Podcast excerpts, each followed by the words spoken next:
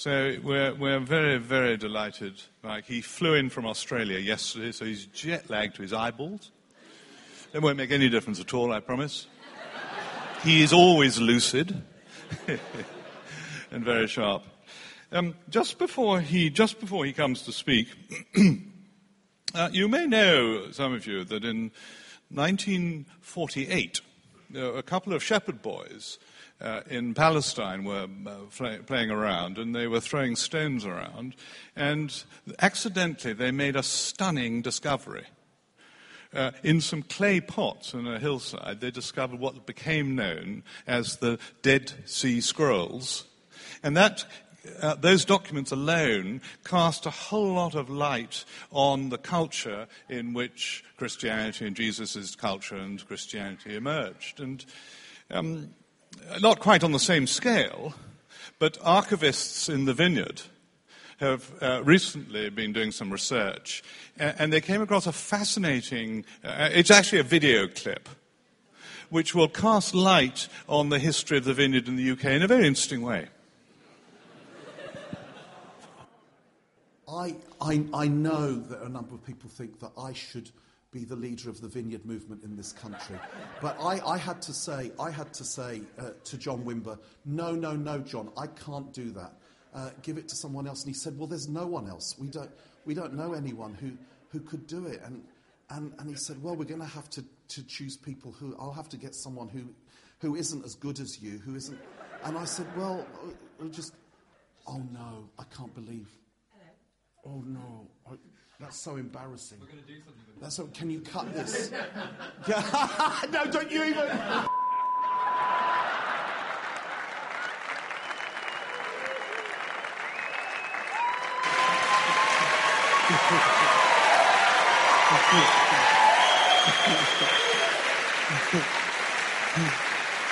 it's uh, it's great. I was being interviewed for a, a video this afternoon, and I saw out the corner of my eye. I'm going to have to explain this, otherwise they're going to wonder. No, I'm explaining it. Out of the corner of my eye, I saw Ellie walk in. And so I pretended I didn't notice and was saying how, all that. And, and, then, and then as I was pretending that I just noticed Ellie and how embarrassing that she should be there, then they said, we're going to use it this evening. And that's where they cut. So, um, um, I actually need to say, far, far from uh, um, uh, being, you know, turning down John Wimber's offer of uh, leading the vineyard movement in the UK. I, I, actually, I actually come here with a lot of hurt uh, that has been given to me by the vineyard movement. Um, and uh, I, I, just feel a little bit of therapy before I start. I've actually been rejected by the vineyard movement three times. Um, uh, uh, the first time it was by Chris Lane, um, who, when he went to start the St Albans Vineyard, I was going to go and help him. And then he said to me, No, uh, you, you stay at St Andrews, Chorleywood, and be the youth worker. And then when we planted our church in Watford, I, I, I went to John Mumford and I said, Do you think we should become a vineyard? And he said, No, stay in the Church of England. Uh, and, and then we had, um, uh, what's his name? Kermit the. Uh, Steve Nicholson. Steve we had, we had, you didn't hear that bit, uh, edit it. Well, he is, isn't he? But anyway, we had Steve Nicholson came, and I said to Steve, you know, just wondering, we're vineyard. What? I called him one of my closest friends. Did you not hear? That's so. Steve Nicholson, one of my closest friends, and uh, I think I've got away with it. And uh, and uh, and uh, and I said, you know, I was we were wondering about maybe we should join join the vineyard, and he said, no, no, no, no, you should stay in the Anglican Church. So three times. So I'm not asking again. Oh, don't patronise me. Uh, so, uh, no, ser- seriously, it's uh, it's a, a, privilege and a joy to be here, and uh, the reason. I tried to join the vineyard three times uh, is because um, uh, uh, in deep down, uh, that's who I am.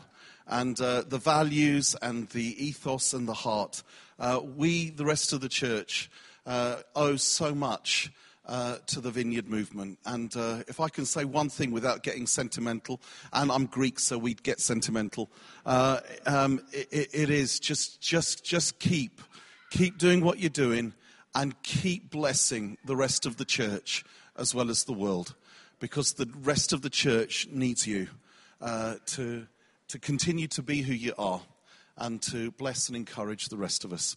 Anyway, I, um, I, have I've been asked to talk, um, I hope I've got this right, about um, something to do with vision, I think is the theme. And, um, and uh, I wanted to, to base what I, am saying uh, uh, loosely on uh, the book of Nehemiah. And I say loosely because you'll discover as I talk it's going to be very loosely.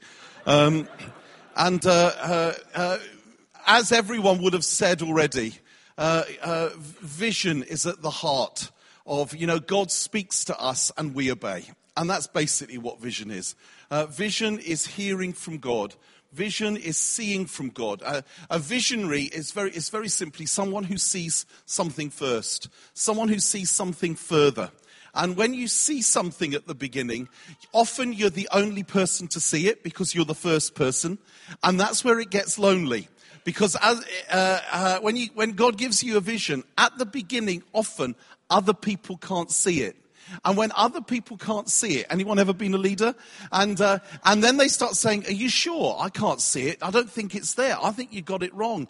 Or, No, no, no, no. We can't. How can we get enthusiastic about something that we can't see? Let, us stick with what we can see. You, you, can, you can start to doubt yourself. You can start to doubt did, did I really see it? Is it really there? Or you can start thinking, you know, maybe, maybe, maybe I just got it wrong. Or maybe it's just easier to stay where we are. And uh, that's it's at that point, it's at that point that we need God to touch our heart and not just speak to our mind. Because if He doesn't touch our heart, it's at that point that we give up. And this is exactly what happened with Nehemiah. And uh, in, in chapter 1, we see Nehemiah. Um, was part of the exile. Uh, he was serving as cupbearer to King Artaxerxes in the citadel of Susa.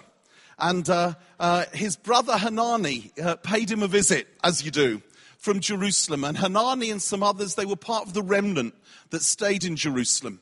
And uh, Nehemiah begins his story by recounting uh, how Hanani and the others came and told him about the terrible situation Jerusalem was in. He says, I questioned them about the Jewish remnant that survived the exile and also about Jerusalem. They said to me, Those who survived the exile are back in the province are in great trouble and disgrace. The wall of Jerusalem is broken down, and its gates have been burned with fire. And then Nehemiah responds. This is Nehemiah's call to ministry.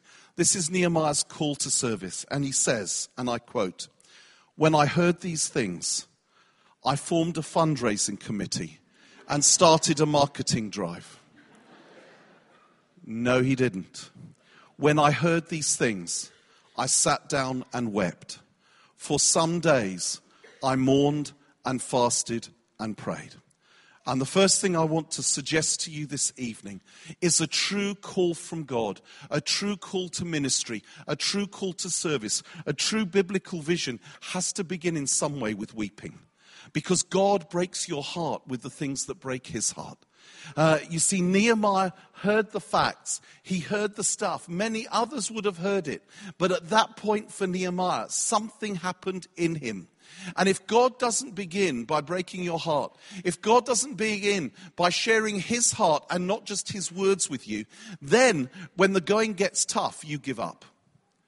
But when you can't help it, when it lives in you, when God breaks you, when I heard these things, I sat down and wept. For some days, I mourned and fasted and prayed. He stayed there for a while. He allowed the vision to gestate. It wasn't simply call to Christian ministry is not about seeing a gap in the spiritual market and thinking, yeah, I could do that for a season. It is not a career move. You do it because you have to. You know, I I, I planted two churches in my life. The first one was a disaster, and I hope I learned from the first one uh, for the second one. And I tell you, it is it is flipping exhausting, isn't it? Don't plant a church unless you have to. you have to when God breaks your heart for those who are not in any church.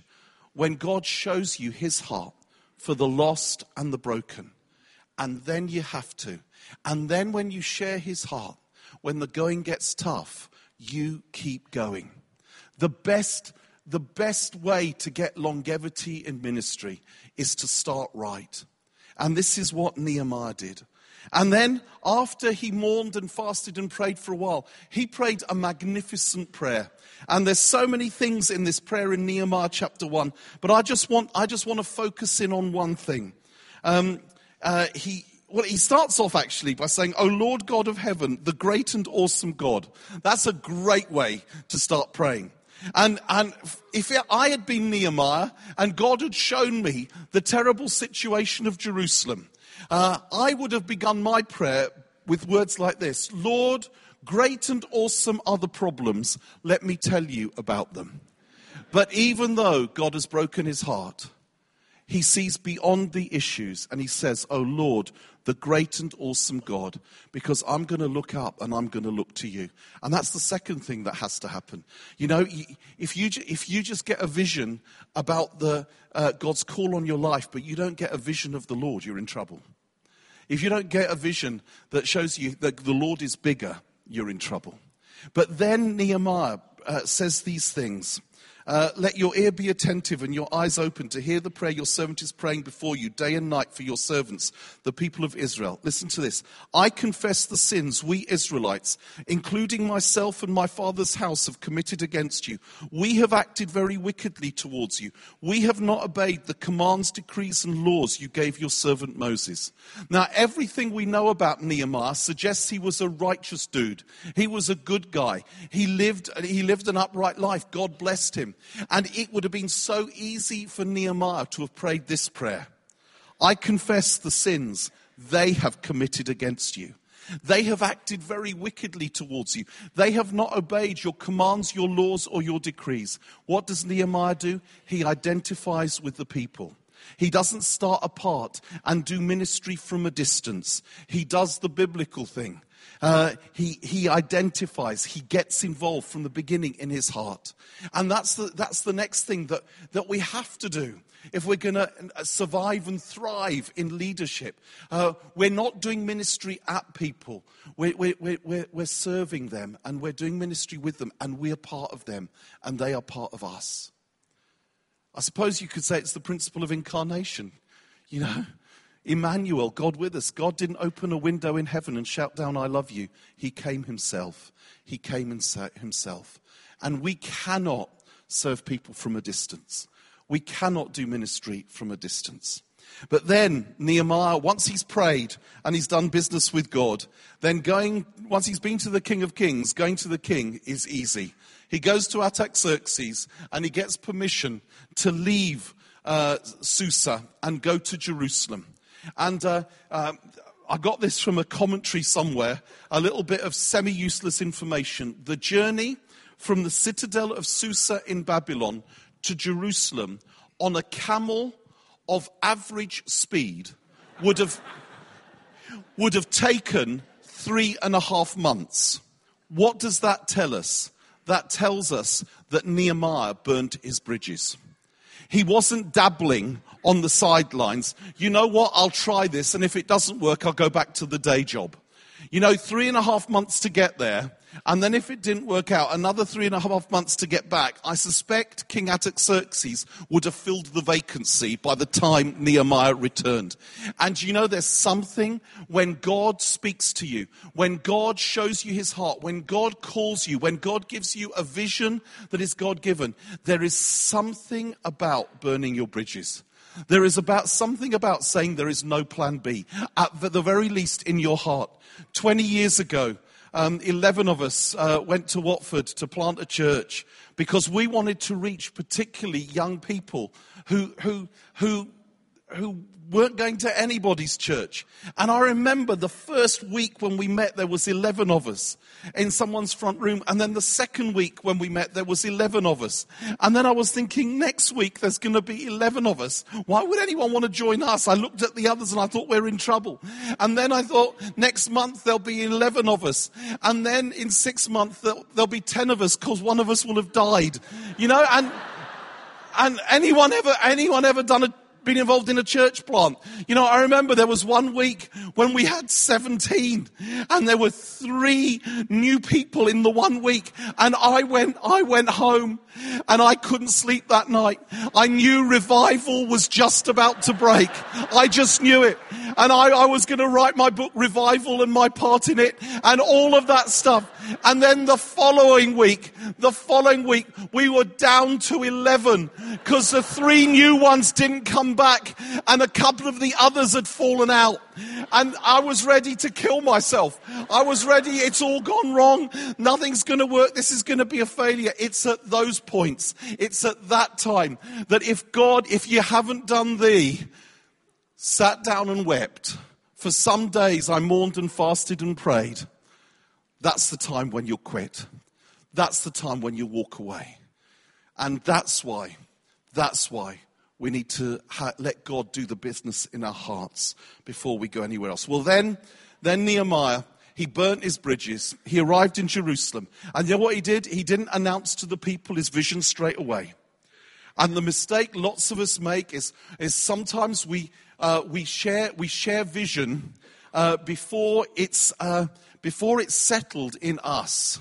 And, and that's the mistake I've often made because I'm impulsive person.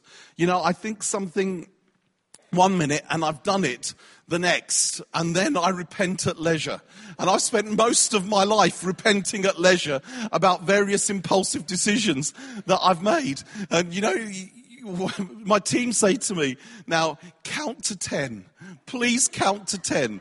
And, and there's all sorts of things now that, that they insist that I'm not allowed to do until I've consulted them, uh, which sh- we should have been like that from the beginning. But, but do you know, Nehemiah, he waited. He waited until the vision gestated. You know, if, if, if you give birth prematurely, the baby can be sick and sometimes die.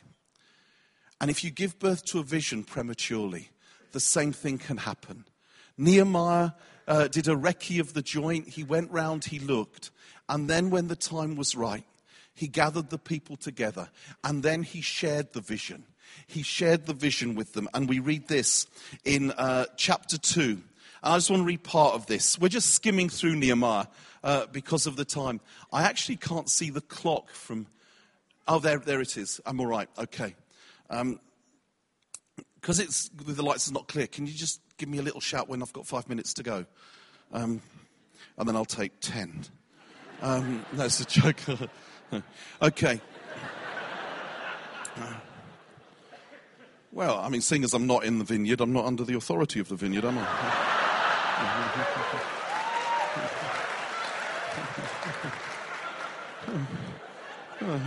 you wouldn't have me. I'm going to wreck your leaders' conference. Uh, then, so I'm joking, half. Anyway, then, then in Nehemiah, listen, if, if you laugh, it just encourages me. And then, listen, listen, settle down. Then he says, this is how he shares the vision. Verse 17. Then I said to them, you see the trouble we are in. Jerusalem lies in ruins and its gates have been burned with fire. That's how he begins to share the vision. If you stop and think about it, that's a ridiculous way to start sharing a vision. Apart from the fact that it's negative. And you go to any leadership seminar and they tell you don't start with a negative. And secondly, he's telling them what's obvious. Nehemiah, you've just turned up from Babylon, from the citadel of Susa, and we have lived here all our lives. We face the broken walls every day. We see that the gates have been burned with fire every day. He, what, why was he telling them what they had lived in? He was telling them because when you live in that place for a long time, you no longer see the problem. you get used to the problem. And sometimes, you know, we have to be truth tellers. Sometimes we have to say, this is what it looks like. We've just got complacent. Sometimes we have to say, you know, actually, that the church in this country isn't what it's meant to be. Actually, this is the state of our nation. Actually, this is how it is. Sometimes we have to say it as it is because when we live in a place for so long, the abnormal becomes normal. And so Nehemiah begins by saying, This is the situation. Jerusalem lies in ruins, and its gates have been burned with fire. And then he issues the call Come, let us rebuild the wall of Jerusalem and we will no longer be in disgrace. Now, there's two bits to that. First of all, he says, Come, let us rebuild the wall of Jerusalem. Now, on one level, it's like you're calling us to a building project. Big deal. Big deal. I can't get enthusiastic by build, a building project. But then he says what the real part is, what the real reason that we may no longer be in disgrace. There's a reason for this building project. It's not about a building project, it's about reaching the lost. It's not about a building project, it's about serving the community around us. We're doing this for this. And for Nehemiah, the punch was the punch was, guys, we're in disgrace. This is, this is God's holy city. This is, this is the city that God gave us, and look at the state of it. It's not about rebuilding the walls, it's about God's glory. This it's about being a light on a hill. It's about something deeper. And so often when we share vision, the danger can be we share the practical and we don't we forget to share the, the, the big picture behind it. And then he says, Why do it now? He gives his testimony. I also told them about the gracious hand of my God upon me and what the king had said to me. And so he's saying, first of all, this is why we've got to do it, but now, this is why we've got to do it now. This is what, this is our story. This is what the Lord said. This is how the Lord has brought me to this place. And then the people said, let us rise up and build. Let us start rebuilding. So they began the good work. Now, there's, this we, we all know there's, there's, there's lots of different kinds of people in our churches, but they, I think we can divide them roughly into, into two kinds when it comes to this sort of thing. Um, there's the pioneers, and then there's the settlers. Uh, there's the pioneers, and then there's what, what some would call the homesteaders. And uh, I'm, I'm by nature a pioneer. Um, I love, I love. So when I get to share vision, I talk about the big picture. It's like, can you see it? Can you see what it looks like? And I, I don't do detail. I hate, loathe, and despise detail. Detail is boring. I, I say the big picture. And do you know, the pioneers in my church, all I have to do is say, I have a dream. And they're, and they're there, we have a dream with you, Mike. And it's like, yes, the dream is that we conquer the universe and we do it by tomorrow night. And they say, yes, let's start, let's do it. Now, now the pioneers in my church, uh, when we started the church, we were nearly all pioneers. But now, 20 years later, I'd say about 20% of us are pioneers. And do you know what happens to the other 80% when I'm sharing my vision in that way?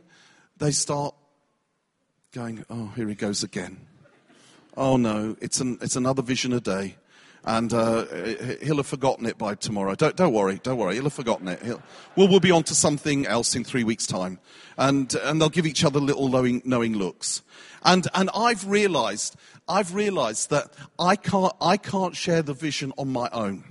Uh, because I have, I, have, I have accountants in my church. And accountants, by definition, are boring human beings.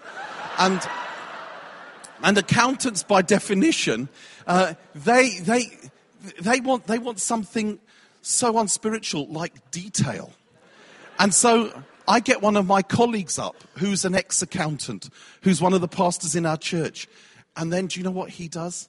He then gives them pieces of paper with numbers and diagrams. And they love that. And they're color coded. And then he says, now, now, now let's just go through this. Line by line. You see, this is stage one. And then what we're going to do is this. And, and this is how it works. And, and has anyone got any questions? That's a very good question. Now let's look at that. Now, we think we're going to do this. And I've fallen asleep after five minutes. I'm like comatose. I'm like, somebody kill me and, and, and rescue me. But you know, they're, they're all sitting on this, they're all looking at their papers and they get collecting them and they go home and they study them and then they send each other messages. And you know, and you know, it takes a lot longer to get them in. Sometimes it takes them a long time. But you know what I've discovered? When they're on board, oh boy, they stay on board. And they stay on board way after I'm ready to move on to the next vision. It's like, it's like, I'm bored now. We've talked about it. And they say unreasonable things like, yeah, we've talked about it. Should we actually do it? Why don't we actually do it? And it's like, but that involves details and work and stuff like that. You know, one thing I've realized is we need each other and we need every kind of person because the boring people, I, I, I tell you, and it, it, it's, it, it, it it's like I, I, I, love getting together. I've got two friends, uh, Roy Crowne and Andy Hawthorne, and, and they're old youth workers like me. One of them's been running uh, Youth for Christ for years, and he's stopped now, and he does something else called Hope. And Andy is this crazy loony in Manchester who is an evangelist and everything. And when we get together for coffee, we love it because because we're all visionaries, the three of us. So we we, we get together, and uh, one of us says, "I've got I've got a vision." And the other two, really, tell us your vision, go on. And I one of us says it, and the other two get excited. And then the second person says his vision, and then we get excited, and we go round, and we could spend the whole morning. And then the next morning we could get together, and we could have three different visions, and we could do that all our lives. And, and I've realized, I've realized that if, if, if anything is going to come into reality, I need to have a team with me that do the things that I can't do. And that means I have to find people to be on my team. The thing I always look for uh, to be, to be team with me are people who are like me because it's fun. It's fun to be with other visionaries because you just, but nothing ever gets done. And all my life, I've hated, loathed, and despised um, administrators. Um, in fact, I've always regarded them as the spawn of Satan. And and it's like the thing I've hated is whenever, no, this is, I'm just being honest with you here. Uh, whenever, whenever I've, I've, I've shared my vision with them, do you know they do all the boring stuff? They say, well, how are we going to do that? How's that going to, and then everything in me wants to say, and I do, I have said to them, I've said, how about we have a little bit of faith? How about how we trust God? And then they roll their eyes and all of that stuff. And you know what? I used to hate them. I've realized I can't do without them because they're the people that make it happen. Uh, when, when we first started, I, I, worked with a guy that used to be my youth group called Matt Redman, who uh, got bored with doing ministry and became a singer instead. And, uh, and uh, and, and, and Matt was different to me. And, and so, so often I would be the one that would just have a, have a dream. And Matt would always ask the questions. And we used to argue about that. And there was one time when I met a, a worship leader called Kevin Prosch. And uh, a terrible mistake. Uh, Kevin and I went for an Indian meal. This was 20 years ago, 21 years ago, on our own. And, uh, and then I came back the next day. And this was when there was about, I don't know, uh, 23 in our church. And I came back, and the next day I said to Matt, I said, Hey, Matt, um, I, have I've, I've, um, Kevin's going to come in, in, a month's time and, uh, and uh, uh, lead worship in our church. And Matt looked a bit suspicious. He said, Does he know that there's 23 in our church? And I said, Oh, I can't remember if I told him. I'm not sure if I did. And then he said, and then Matt said, So is he, is he going to come on his own? Um, with his guitar. And I said, no, he's going to bring his band, the Black Peppercorns. And then Matt looked thoughtful and he said, but there's seven of them in the band. And I said, yes. And he said, but there's 23 in our church. We won't fit in the room. Um, and I said, no, no, no, no, that, that's fine. he said, what, they're going to just come and play acoustic? I said, no, no, they're going to bring the whole, the, the, whole, the whole kit, the whole band. And he said, for 23 of us. And then he said, and then he said, it won't fit, it won't work. I said, no, no, no, it's all right. We're not going to meet in the room. We're, we're going we're gonna hire the Colosseum. and Matt said, but the Colosseum, holds two and a half thousand people. And I said, Yeah. And he said, But there's 23 of us in the church.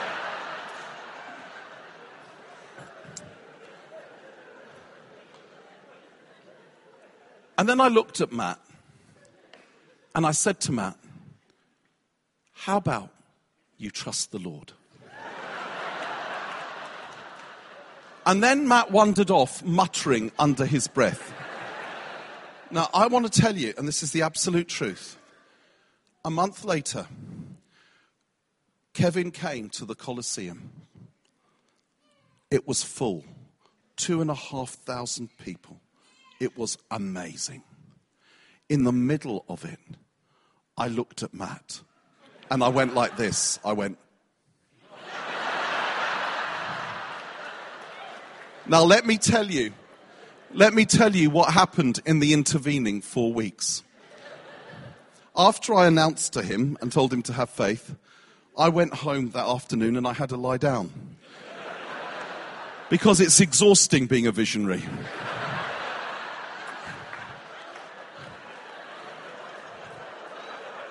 Well, it is. Some of you should try it.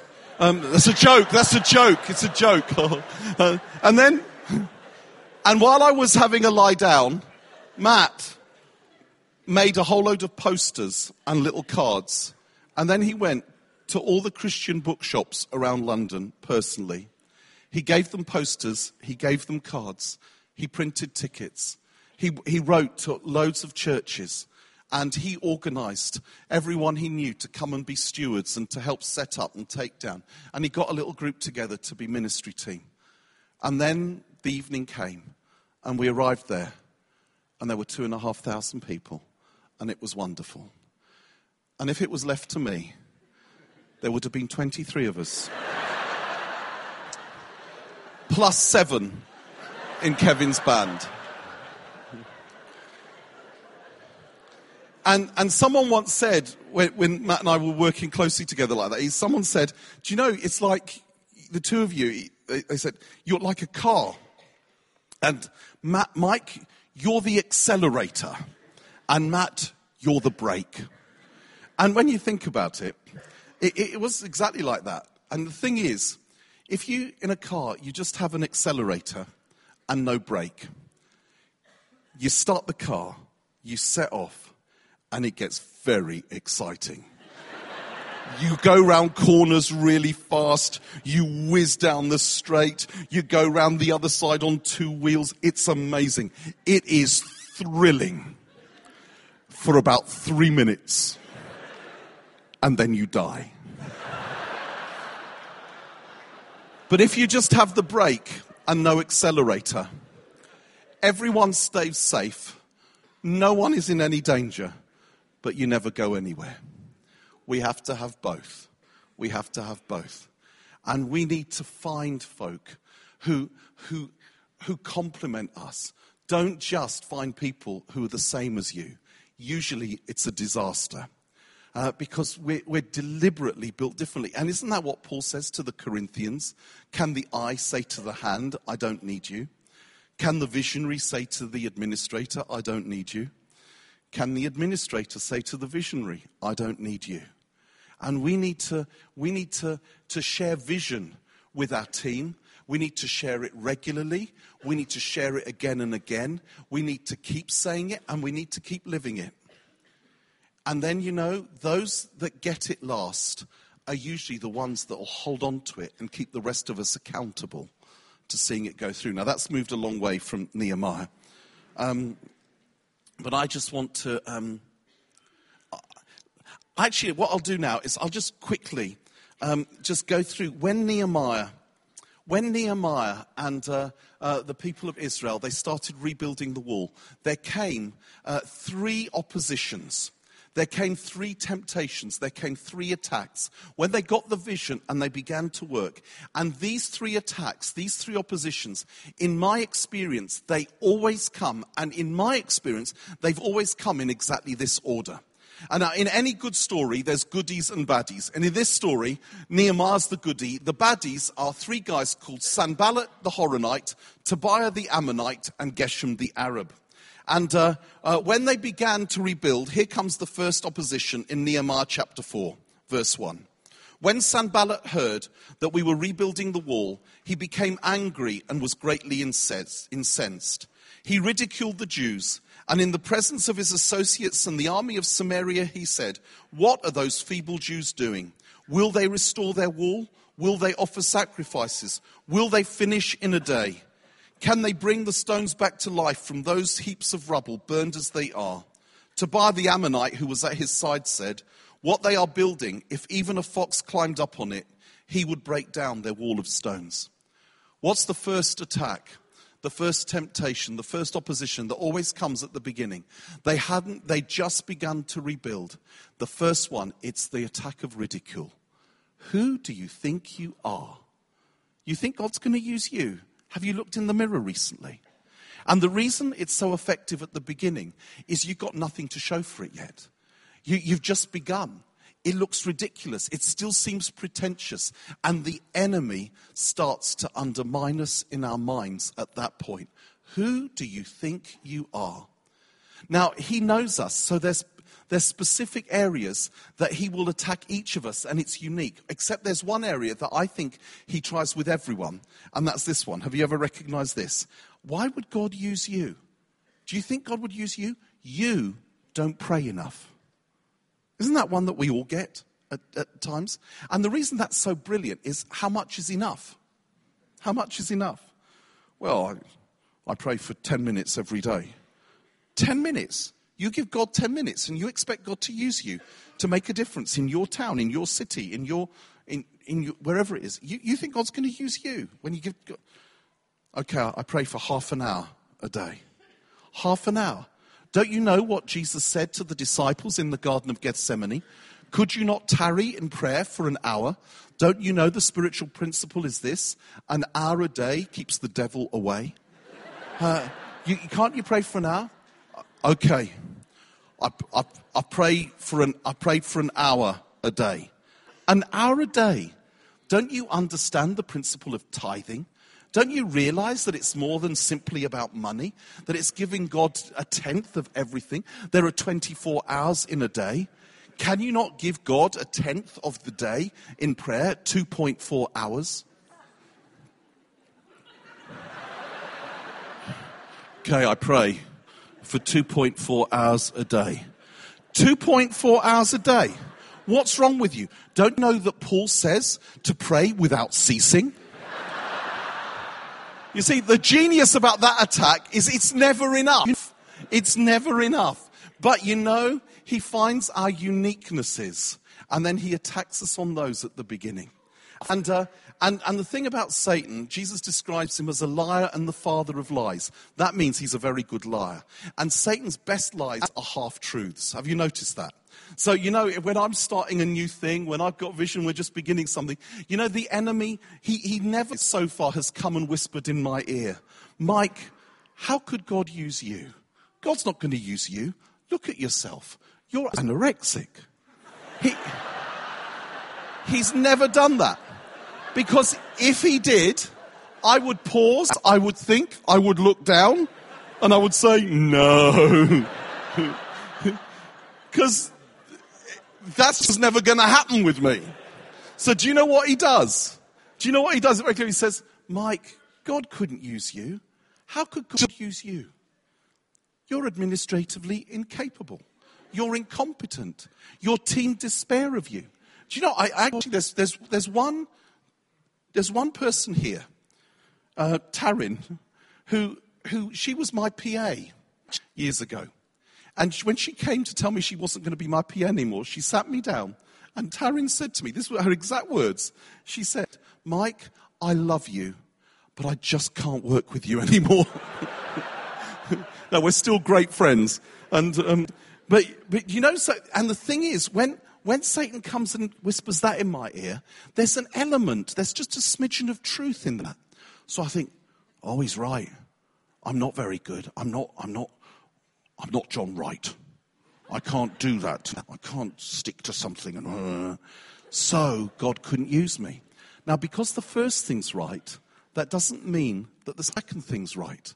And, and so look how Nehemiah responds. He says, Hear us, O God, for we are despised. What does he do? He turns it into prayer. He doesn't argue with the thoughts. Argue with the enemy, you'll always lose. Take it to the Father. Take it to the Lord. Let Him defend you. You just stay obedient.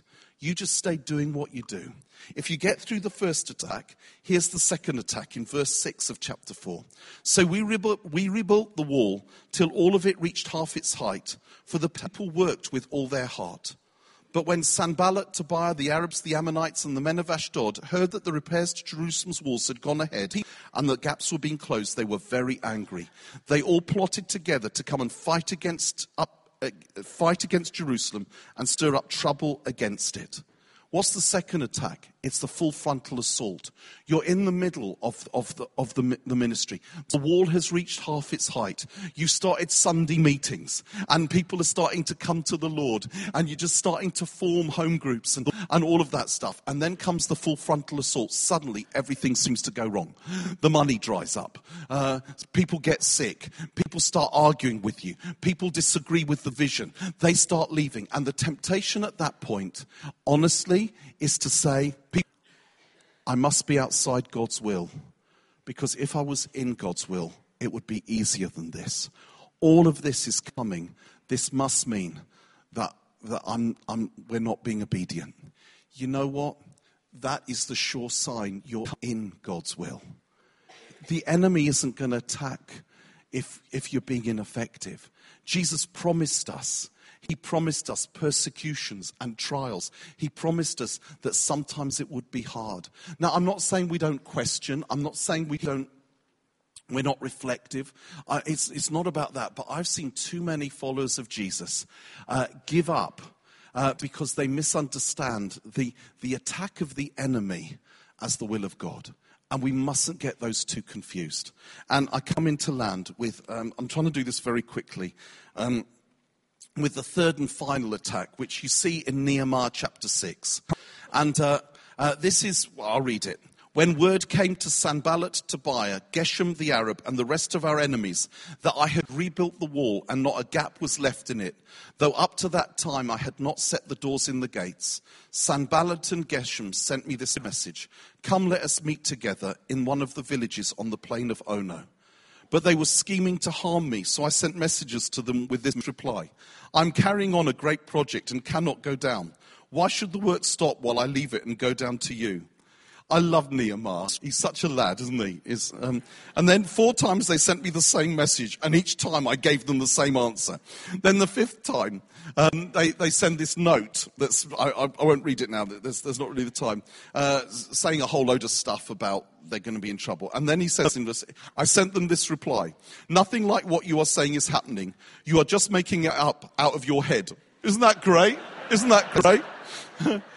What's the, what's the third and final temptation? It's when the wall's been built, but the gates have been about to be put in place. You're nearly there. The, the thing that God gave you, the thing that God broke your heart over, the, the vision God gave you, it's, it's established. It's all going well. It's virtually there. The, at that point, the critical temptation, the critical attack that you have to beware, it's the most insidious of the lot, is the temptation to compromise.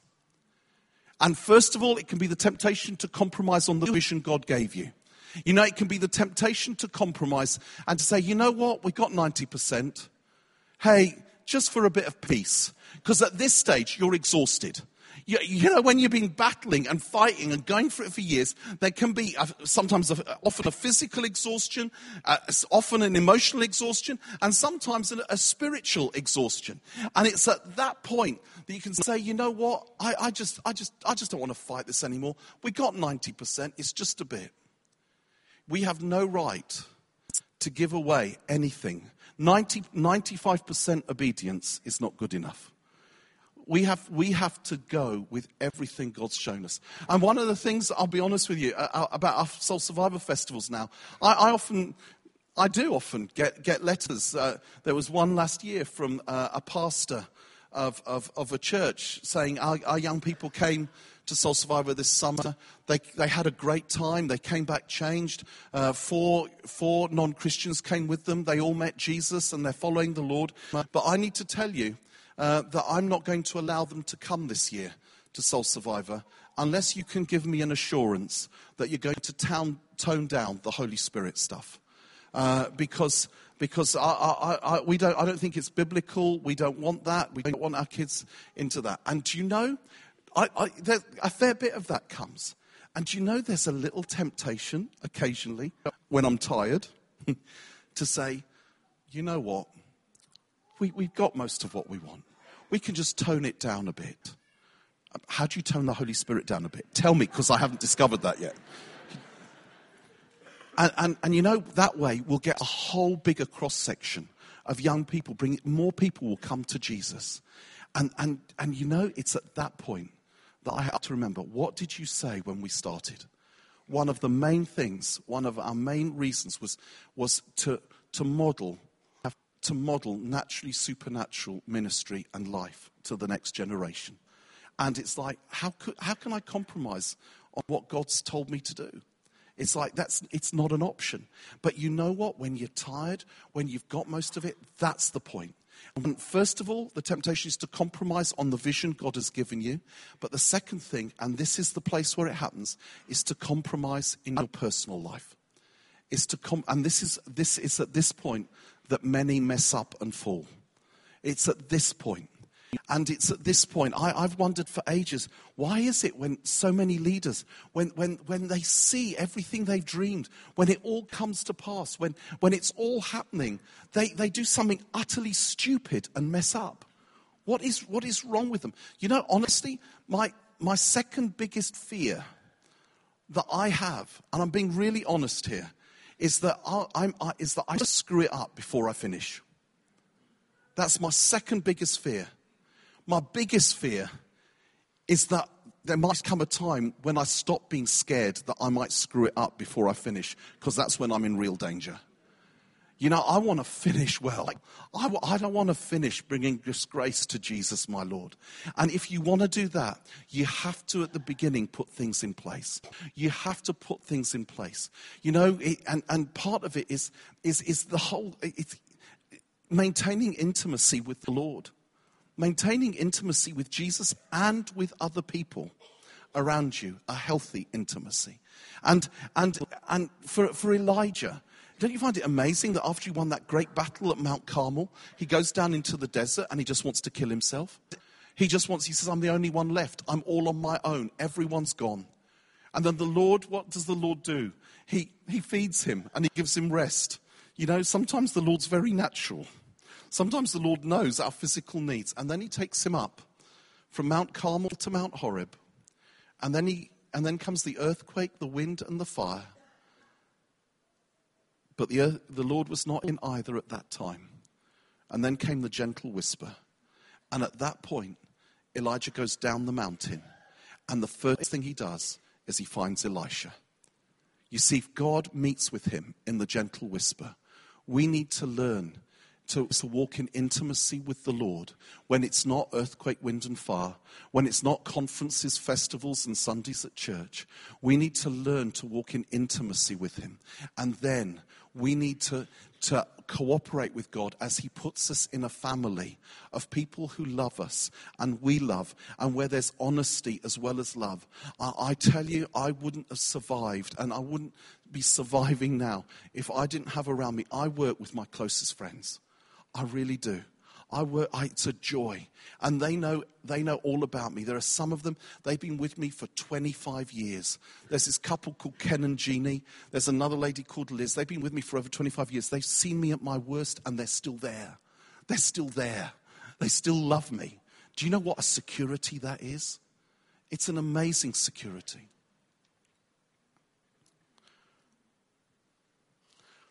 I, I think before I finish, I just need to um, be honest with you about,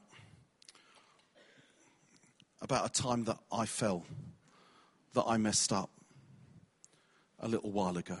I feel like we've, yeah, I hope this is all right. I um, we finished the festivals, and you know, at our festivals, it's, it's 20 days of nightmare. Uh, wonderful nightmare, but nightmare. And, uh, and you know, uh, uh, I'm single and all of that, and, and at the end, everyone goes away. And then I'm driving home on my own to go back to my house on my own. And then suddenly the adrenaline goes, and I'm just left with me. And it's like I go home, and it's like I'm going up the wall. And there was this, this one time I was just like, just desperate, longing. And, and you start thinking, you know what? And this is how sin works. You know, I've given out so much. I've served all this time. Just a little bit of, a little, it can't be that bad. It can't be that bad. And then, uh, it was three years ago, I am. Um, I shouldn't have done it. I was on my home on my own. I was lonely. I picked up the phone and I dialed a number. And a young lady answered the phone. And I talked to her for a bit. And then I put the phone down. And 45 minutes later, there was a knock on my door. I answered the door. And there was the Chinese takeaway for two for one. What did you think I was going to say?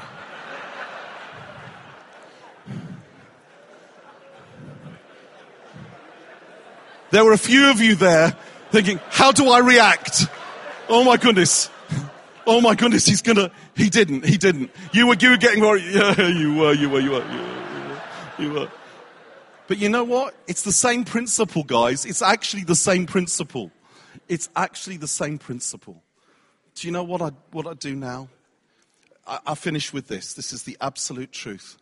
Um, I was coming home from a meeting and I knew it was going to be a bad night. And I came off the motorway, and it was about 11.15 at night. And I thought, if I turn right, I'll go to my house. And there's this older couple in my church. Been, they, they, their kids were in my youth group uh, uh, called Dennis and Miriam Lazell. And I thought, if I go left, Dennis and Miriam's house is there. And I thought, but it's 11.15 at night and they're old. And uh, I, I can't. And I thought, you know what? I'll just drive by, and if there's lights on downstairs, I might knock on the door. I drove by, and there was lights on downstairs. So I went, parked the car, knocked on the door. Miriam answered the door. And immediately she said, Mike, how lovely to see you. Come in. I'm just making a cup of cocoa for Dennis before we go to bed. Come and join us. And I thought, something stronger would be nice. Christians. Um, but nothing strong was on offer, so I accepted the cocoa and I went there. And Dennis was in the front room and he said, Mike, how lovely to see you. And we started talking about what he'd been watching on TV and, and what they were doing in their retirement and all this stuff and, and everything. And then Miriam came in with the cocos. We drank the cocos. We chatted about nothing much. And then at the end, Dennis said, well, it's now 12 o'clock. It's very late. Why don't we just say a prayer and go our separate ways. So we stood there and they put their arms around me. And then he said, Lord, I thank you for our friendship. I thank you that we can have this time. Bless us now as we go to bed. Amen. And then they said goodbye and I got into the car and I drove off. And do you know, in all the time, that 45 minutes I was with them, they didn't ask me once how I was. And yet, as I drove off, the burden had lifted and I was just, it was just completely different. It was broken. Because a few weeks earlier, I'd shared in passing in a talk that sometimes when I come home from something on my own, it can be a little bit difficult. And after that service, Dennis and Miriam shuffled up and they said to me, Now listen, young man. Do you love it when they call you young man at your age? listen, young man, you, you, that must never happen again. We don't care what time it is. If you're ever feeling like that, you come and knock on our door, even if it's three o'clock in the morning. They didn't ask me how I was because they didn't need to. They knew exactly why I turned up. And they were for me just what I needed them to be. I didn't need counselors. I didn't need psychotherapy at that point. I just needed. And the psychotherapies never worked anyway. what I needed, what I needed was friends. What I needed was people to be normal with me. And that's what we all need. God gives us intimacy with Himself, and He gives us intimacy with one another. He calls us to be family, and that's the best antidotes I know. Elijah had the still small voice, and then he had the gift of Elisha. And the two together are what kept him going. So, let God break your heart. Let him. They that sow in tears will reap in joy. We all want to reap in joy. The necessary precondition is sowing in tears. It's identification that leads to agony. And that's what provides true spiritual authority. Then let the vision gestate. Let it grow in you. Then tell it as it is. Don't just say the details, say the big picture, but don't forget the details. Then draw beside you and around you a team where you love each other and you love Jesus together and you go on adventure and you glory in your differences and you glory in each other's uniquenesses and you tell your team what you value about them regularly. Then make sure you stay close to Him and you stay close to them and that you do life with Him and with them. And then the chances are you'll see the vision come to fruition and you'll cross the finishing line to the glory of His name. That's what I long for you. That's what I long for me. And that's what Jesus longs for all of us. What we're going to do now is we're going to ask Him to meet with us by His Spirit.